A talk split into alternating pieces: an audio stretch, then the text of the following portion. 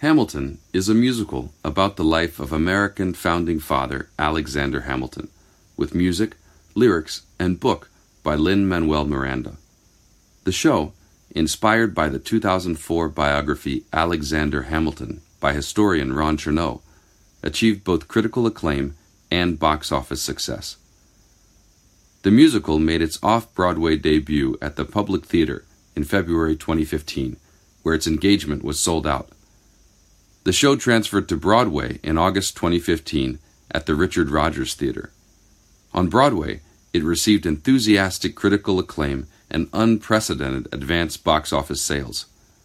Nominated for a record setting 16 Tony Awards, the production ultimately won 11, including Best Musical, and is also the recipient of the 2016 Grammy Award for Best Musical Theater Album and the 2016 Pulitzer Prize for Drama. Background At the airport, while on vacation from his hit Broadway show In the Heights, Lin Manuel Miranda decided to pick up and read Alexander Hamilton by Ron Chernow, a biography of Alexander Hamilton. After finishing the first couple of chapters, Miranda quickly began envisioning the life of Hamilton as a musical and researched whether or not a stage musical of his life had been created.